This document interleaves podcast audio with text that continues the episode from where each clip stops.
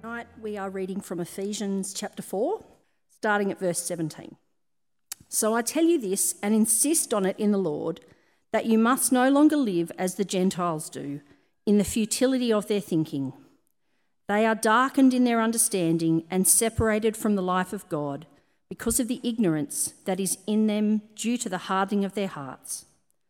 Having lost all sensitivity, they have given themselves over to sensuality so as to indulge in every kind of impurity, and they are full of greed. That, however, is not the way of life you learned when you heard about Christ and were taught in him in accordance with the truth that is in Jesus. You were taught, with regard to your former way of life, to put off your old self, which is being corrupted by its deceitful desires, to be made new in the attitude of your minds, and to put on the new self created to be like God in true righteousness and holiness. Therefore, each of you must put off falsehood and speak truthfully to your neighbour, for we are all members of one body. In your anger, do not sin. Do not let the sun go down while you are still angry, and do not give the devil a foothold. Anyone who has been stealing must steal no longer, but must work doing something useful with their own hands, that they may have something to share with those in need. Do not let any unwholesome talk come out of your mouths, but only what is helpful for building others up according to their needs, that it may benefit those who listen. And do not grieve the Holy Spirit of God, with whom you were sealed for the day of redemption. Get rid of all bitterness, rage, and anger, brawling and slander along with every form of malice. Be kind and compassionate to one another, forgiving each other, just as in Christ God forgave you. Follow God's example, therefore, as dearly loved children, and walk in the way of love, just as Christ loved us and gave himself up for us as a fragrant offering and sacrifice to God. But among you there must be not even a hint of sexual immorality or of any kind of impurity, or of greed, because these are improper for God's holy people. Nor should there be obscenity, foolish talk, or coarse joking, which are out of place, but rather thanksgiving. For of this you can be sure no immoral, impure, or greedy person, such person is an idolater, has any inheritance in the kingdom of Christ and of God. Let no one deceive you with empty words, for because of such things, God's wrath comes on those who are disobedient. Therefore, do not be partners with them. For you were once darkness, but now you are light in the Lord. Live as children of light, for the fruit of the light consists in all goodness, righteousness, and truth, and find out what pleases the Lord have nothing to do with the fruitless deeds of darkness, but rather expose them. It is shameful even to mention what the disobedient do in secret. But everything exposed by the light becomes visible, and everything that is illuminated becomes a light. This is why it is said, Wake up, sleeper, rise from the dead, and Christ will shine on you. Be very careful then how you live not as unwise, but as wise, making the most of every opportunity, because the days are evil. Therefore, do not be foolish, but understand what the Lord's will is.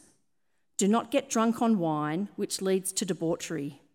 Instead, be filled with the Spirit, speaking to one another with psalms, hymns, and songs from the Spirit.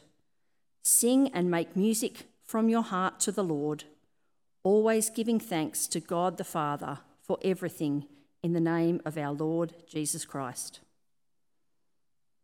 Submit to one another out of reverence for Christ.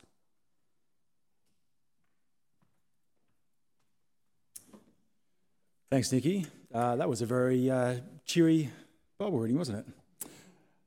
How about I pray? Mighty gracious God, uh, we thank you for our time together. Father, we pray that as we um, meditate on your word now, Father, we pray that you would open our hearts and our ears and our minds to your truths. Father, that, uh, that you would teach us, you would cor- correct us, rebuke us if needed. But most of all, Father, may you use us, show us how we may be used to honour you and glorify you in our words and in our deeds. And we pray this in Jesus' name. Amen. Uh, I know that uh, this is risky, but remember this thing called lockdown? Not that long ago. Now, uh, I don't know, uh, the, the two lockdowns have just blurred into one for me. Uh, living near the national park was good because it meant that we could go for walks and you know, we bump into people all the time. My daughter loved to go for a walk, and so we would go for a walk through the national park uh, quite often during lockdown. But after sort of, uh, it might have been like the second, maybe third time we'd gone for a walk together, we're out walking, and we'd probably been going for about five minutes. Then she said to me as we were walking, she said, Dad, can you stop being you? Like,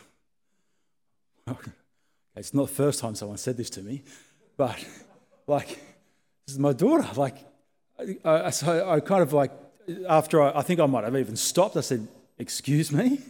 What? She said, Oh, no, I, don't mean that. I just meant, can you stop saying hello to everybody and asking how they're going and how their day is and how, how great it is to be out? We're in lockdown. We're not supposed to be talking to anybody, and I'm freaking out that I'm going to get COVID. So, can you just stop being nice? Is what I meant. I went, okay, um, I, I, can try. I understand. I'll, I'll, give it a go. I'll do my best. And so at this point, there was someone walking around the corner. I'm like, great, I'm going to I'm going to nail this first time. Someone walked up. I went, didn't make eye contact. No conversations were having. We, we had. It was great. I said to Amelia, I said, I did it. Look, I didn't say anything. She's like, okay, Dad, just keep walking. But but like I did it. As someone else walked around the corner, I said, Hi, how you going? Oh, no. I did it. It's hard sometimes changing, isn't it? We don't like change all that, all that much. Changing things that we've done for a very long time is difficult. Changing things that are just part of who we are is even harder. Paul, here in the passage that Nikki wonderfully read for us tonight, He's saying to the Ephesians, you need to change. He spent the last three chapters telling them who they now are in Christ, what Jesus has done for them, how Jesus has changed them from the inside out. And so now they need to live that changed life. But he starts off saying, Can you stop being you? He does. Have a look at verse 17, where he says, So I tell you this and insist on it in the Lord that you must no longer live as the Gentiles do in the futility of their thinking. See, here's the thing. In chapter, uh, chapter 3, verse 1, Paul actually calls, tells us who he's writing to. He says, You Gentiles. So here Paul is saying, Hey, you Gentiles, stop being Gentiles. Stop being you. But what does that mean? Why is he doing that? Is he just being rude? Sounds a bit rude. No. What he's doing is saying, remember how you used to live. Remember what you were like. Don't go back to being like that. What Paul does is he helps them remember who they once were after he's reminded them who they now are. And this is what he does in this very somber passage. He tells them and reminds them don't go back to those old ways because remember who you now are. Don't go back to that hardness of heart life. Do not go back to that unsatisfying life. Remember where you came from so you don't go back, but more so remember who you now are. And this is one of these wonderful things where we understand Paul is actually reminding them of their testimony. And testimonies are wonderful. I don't know anyone who is not encouraged by a good testimony or by any testimony. And if you want to hear some crackers, I'm going to give a plug to the Chip Lunch podcast. This is not just for teenagers, this is for everybody. There are some absolute, I think I'm going to use this right, Ethan, you can correct me. There are absolutely some bangers on there. Is that right? Yeah. Something like that. I encourage you to have a listen to that podcast because there is you hear stories of who people used to be and how they now, now are. You hear of the inner change that has happened, and that is what Paul is talking about here. He's saying you've been changed from the inside out, so live like that. Don't go back to those old ways. Verses uh, 17 through to 19, uh, Paul starts to kind of point this out, where he says that that life was meaningless. It was a life without purpose. It was hopeless. He says it was a life that was blind. They were unable to see the truth of God no matter how hard they tried. That it was a life where their hearts, their hearts were so hard that it couldn't beat to the rhythm of the sweet sound of God's amazing grace. It was a life of disunity, a life of separation from God, separation from Jesus. Paul saying, rather, live a life of unity with Jesus, a life that is in Jesus. Because you go back to those old ways, that is a life, in verse 19, we are told leads to this. Where he says, having lost all sensitivity, they have given themselves over to sensuality so as to indulge in every kind of impurity. And they are, and they are full of greed. See, a life that they used to live was a life that was led by governed by, directed by their feelings. But here's the problem the problem is that they had lost all sense of what those feelings even are. That's what it means when it says they are lost all sensitivity. They've lost all sense of what is true and right in what they feel. What it is is a life of being obedient to the gifts rather than being obedient to the gift giver. Here's what I mean by that God gives us great gifts.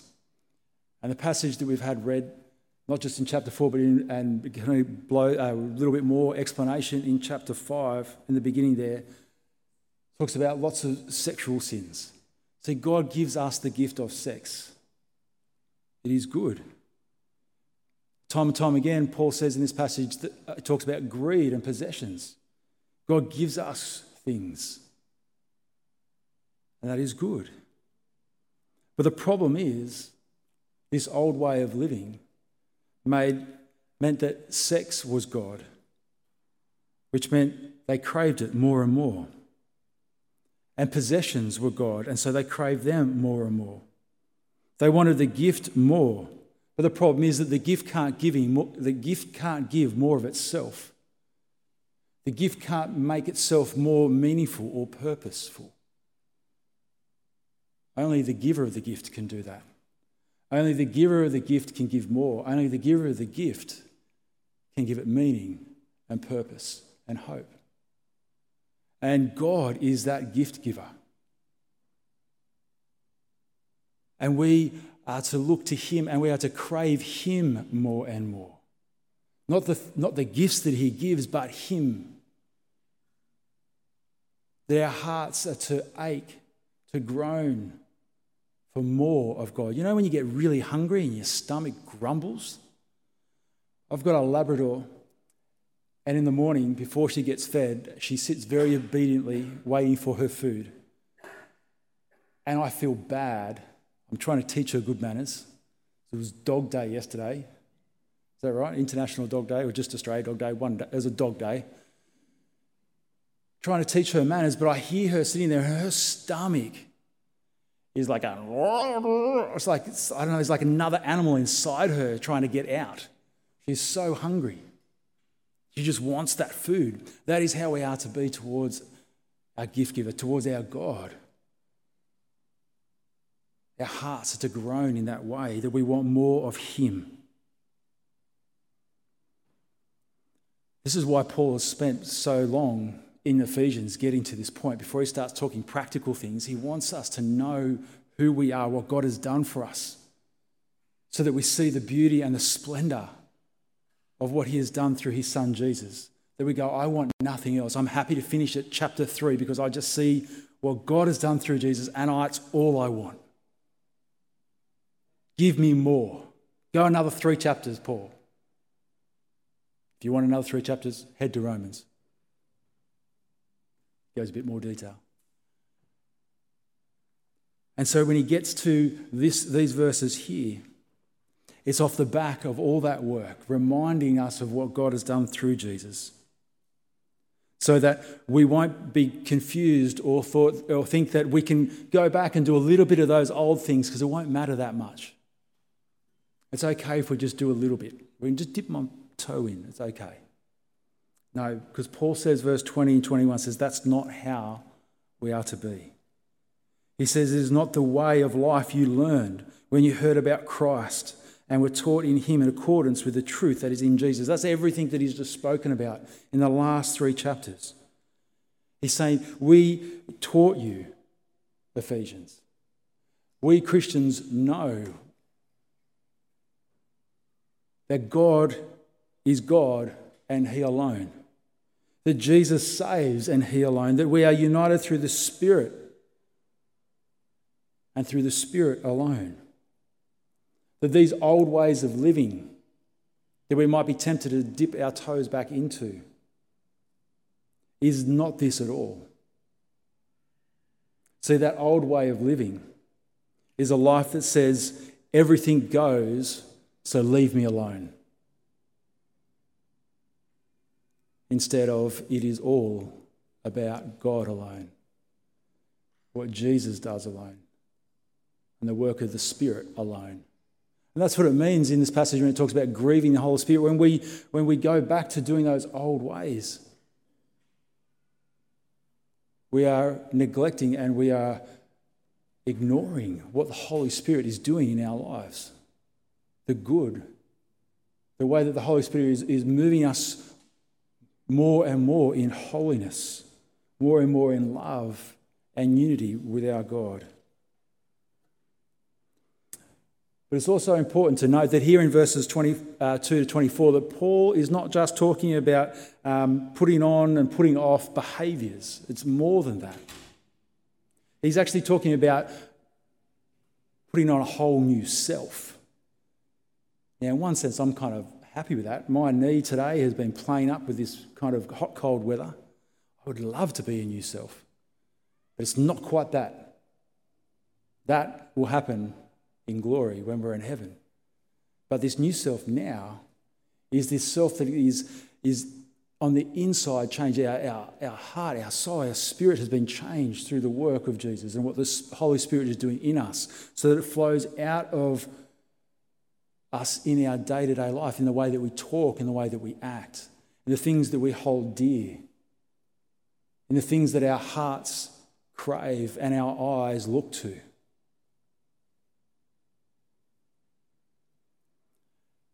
Paul wants us to know that this change, this inner change, is important before we think about anything that we do. Because a Christian is about being something before it's about doing something. I'll say that again. Being a Christian is about being something before it's doing something. It's about this radical inner change, not just how we live, but it's about who we are in Jesus. And then what we do flows out of that. So we could get caught up and, and be, uh, or uh, think that we need to be morally right. There are a lot of Christians who, who think that, that we hold dear to Christian morality. But we can be Christians, well, sorry, we can, we can be very moral, but actually be very far from Jesus, even in the church. We can see these things as little tick boxes that I do these things that you do do not please God if you don't know who you are in Him. If you don't understand that it's actually what God is doing in you and has done for you through His Son Jesus and through His Spirit, then you'll understand that the things you do is not about ticking a box, but it's actually being about who you are. Is your new self. When I'm walking with my daughter, I'm not, I don't have to stop and say hello to everybody. I still do. But it means that there's that change. And so we go through this life in that change. And Paul points out a few of those things. In verse uh, 25, we actually become truth tellers. We don't want to make things up. In fact, what we want to do is we want to speak the truth and the love to each other, to build each other up, to encourage each other. Verses 26 and 27 anger is not going to control us. We're actually getting in on top of this. I found this really interesting, funny meme. Uh, we stick that up, Joel, about this whole anger stuff. Now, we're told here in Ephesians that we are not to let the sun go down on anger. Marriage advice is not to go to sleep while you're angry. Doesn't mean not sleeping for 20 years. That's not a good thing. But the reason why we are not to be controlled by anger, we're to meant to deal with it in the moment, is because if we sleep on it, it actually breeds and grows bitterness and hardness and animosity towards the other person. If we are angry, we are to, to deal with it then and there, not let it go. Now, that's not always easy to do. It's not always, um, can't always do it because there might be separation of, you know, place and all those sorts of things. But to deal with our anger and not let our anger deal with us is what Paul's saying about this new way of living. That we are, in verse 28, we are to be working hard, not cutting corners, but to, to actually working hard and sharing with others for their good and for their benefit. And in verse uh, 31 and 32, that we are to walk in the way of kindness and compassion. We are to, to be those, those kind people, the compassionate people, the people that will go out of our way to spend time, that we will give up our time to be with others. That we will uh, do these things because it's what this kindness and this compassion is what God has poured out on us through his son Jesus. And so it's important again to understand who we are. It's about these inner changes, not about what we do. It's about who we are. And as I said, that's what we've been hearing over the last few weeks in Ephesians. That this inner change then becomes this spring that flows out of our lives that blesses and encourages other people and glorifies God. And so what ends up happening is when we get this, this inner change is we get a new walk, which is why we've called this series Walk This Way. Ever thought about changing your walk? Swagger. You know, like a little, little kind of jig as you walk or something. Well, our walk changes in this way. Have a look at verse, uh, chapter 5, verse 1 and 2, where it says, Follow God's example, therefore, as dearly loved children, and walk in the way of love, just as Christ loved us and gave himself up for us as a fragrant offering and sacrifice to God. I can't help but when I read those verses to think of, uh, you know, when, when kids dress up as their parents You've seen that? And they put on their clothes and they're all baggy and they're going, hey, dad, look, I'm you. It's really cool. Like it's that moment where they're like, they, your kid, your child wants, says, I want to be you. I want to imitate you. This is, this is what we are to be as God's children. But we are not to just be playing, we're not there to play dress ups and to be all cutesy. But we're actually to actually go, God, I am your son. I am your daughter. I'm going to live as you live.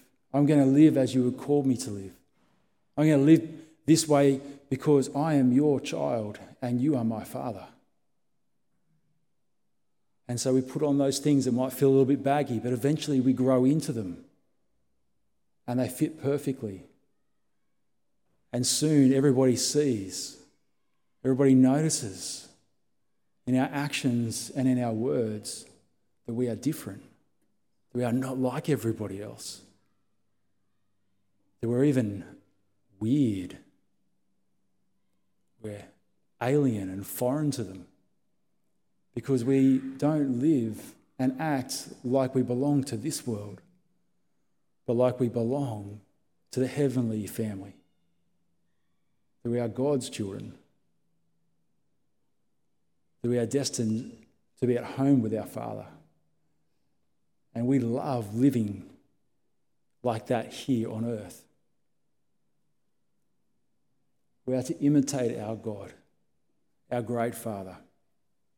There's this wonderful story um, uh, that Benjamin Franklin uh, writes in his autobiography, where he tells of a time when he was trying to um, convince the citizens of Philadelphia to uh, light, put lights in the street. It's a very modern idea back then, not so now.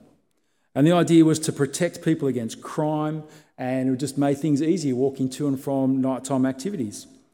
But Benjamin Franklin actually failed to convince anyone by his words. And so, what he decided to do was that uh, he would demonstrate how beneficial it was. And so he did. He went and bought this attractive looking lantern, he polished it up, and put it on a big stick and hung it out from his second story window into the street. And each night he would light the wick, and there would be this beautiful lantern glow over the street. And people started to realize just how nice that was, and how safe they felt, and how wonderful an idea this is. And one by one, the houses in Benjamin Franklin Street started doing the same. Each night, a new light. One more, one more. Soon the whole street was filled with light at night because of the lanterns that were put out on the street by these residents. In fact, it led to the whole street, the whole city being lit up. Friends, Paul talks here about darkness and light. We live in a very darkened world. We are called to be the light. We are, t- we are called to shine the light of Jesus in this darkened world, in these darkened streets, in this darkened city. We are called to be hung out on a pole in the middle of the street on a dark night to shine the radiance and the beauty and the splendor of Jesus. This is how Paul is encouraging the Ephesians at the beginning of chapter 5 to be. This is what he's encouraging us to be too. To be God's children, to be God's light in this darkened world, to shine the light of love and mercy and grace, so that people will have their lives lightened by the mercy of God through his Son Jesus. We are not called to sit inside and hide away as Christians. There are times when I know that we feel like it, especially when things flare up in the media. We just want to shrink back and hide, just want to come to church and hide.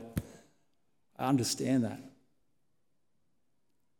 But you don't hide a light. You get the light and you stick it on a pole and you stick it out there in the darkness. Friends, that is what Paul is calling us and calling the Ephesians to do. And that we are to do this in a way from verses uh, in chapter 5, 15 through to verse 20. To do this in a way that is wise, that is making the most of every opportunity in verse 16. In verse 17, that, that we use our words not for foolishness, but for the glory of God. That in verse 18, that we don't get drunk, but instead we are so full of the Spirit that we are overjoyed in what Christ has done for us. There is no better picture of seeing a Christian enjoying themselves without any alcohol. We don't need it. We have everything that we need to fill our hearts with joy. We have everything we need to rejoice in, everything we need to give thanks to God for. And as we do this, as we are full of the Spirit, that we will speak to one another in psalms, hymns, and songs of praise. That we will make music to our heart, in our hearts to our great God, and that we'll live a life of giving Him thanks for everything that He has done for us in Jesus. We will not go craving after the, the things of this world, but we will crave after God. So, brothers and sisters, tonight, I want to encourage us to be the light, to climb out on that pole, into that dark street, and shine. To not just play mere dress ups as children of God, but actually imitate our Father. To actually live as He calls us to live in a way that honours Him and glorifies Him and magnifies His name. To live a life that is so foreign and alien and strange that people will stop you and say, What's with you? And you take that opportunity to, sh- to say, Jesus. Because he's changed everything. Friends, we have a great, great moment in our history. It may feel like we don't, because there is nothing greater than on a very dark and stormy night having a nice, bright, shiny torch. We have the Word of God, we have the Spirit in our hearts. Let's go out into the darkness and shine that light of Jesus shine the glory of God as we rejoice in Him and give thanks in Him, and so that we may have opportunity to declare what it is that we believe. I'm going to pray for us. Dear gracious Father, we thank you for your word and we thank you for your encouragement. Father, we pray that you'll give us strength to shine the light of Jesus into this darkened world through our words and through our actions. Father, we pray that there be such a light shining in the Sutherland Shire that you may bring about a revival. That we may see the lights turn on in the hearts and minds and souls of many people that don't know you in this area. And Father, we pray that it may spread around this country and around this world so that you may be honoured and glorified and praised forevermore. Amen.